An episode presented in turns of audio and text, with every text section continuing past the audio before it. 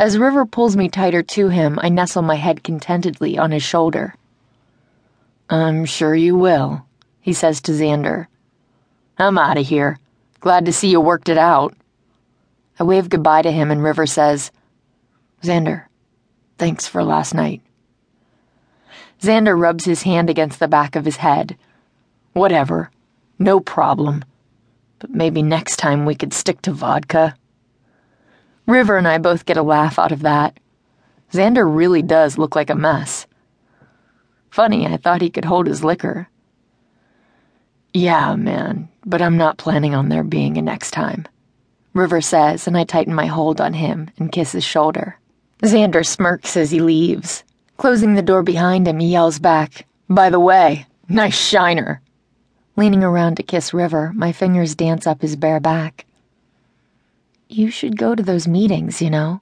It's not good for the lead singer of the band to look disinterested. Turning his head to meet my kiss, he rolls over. Hovering over me, his lips almost touching mine, he answers me. I'm not interested, so I guess the way it looks is the way it is. I shove him a little. What? It's the truth. Well, since the tour is really happening, I think. He doesn't let me finish before he rolls us over so that I'm once again lying on top of him. There, let's start the morning over.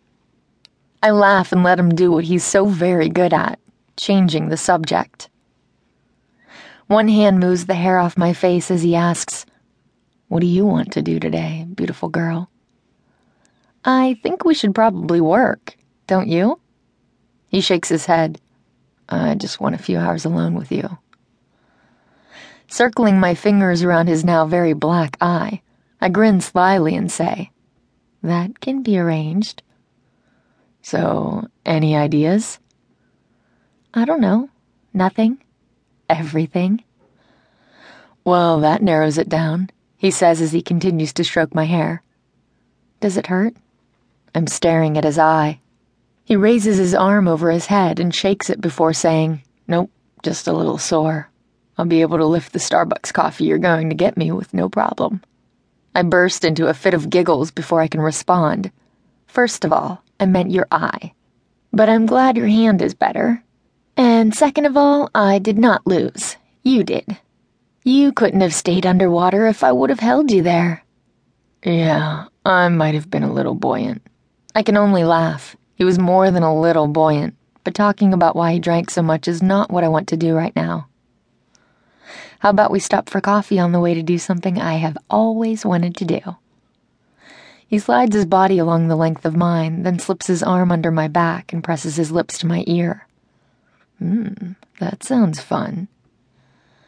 I sighed deeply. With his body so close and his warm breath on me, it's hard to concentrate. I think a day away from all the chaos will help us both find the courage to have the conversation neither one of us wants to initiate. With determination, I place my hands on his chest and push him off me slightly. What? he asks, glancing down at me. Not sex. He pauses, then kisses me. I know, he laughs, but I can't help it if my mind wanders when you throw words around like something I've never done before. Careful not to grab his sore hand, I scoot out from under him and pull him by his other hand. Come on, lover boy. We're headed to Keanu Reeves territory. He looks at me questioningly and shakes his head no.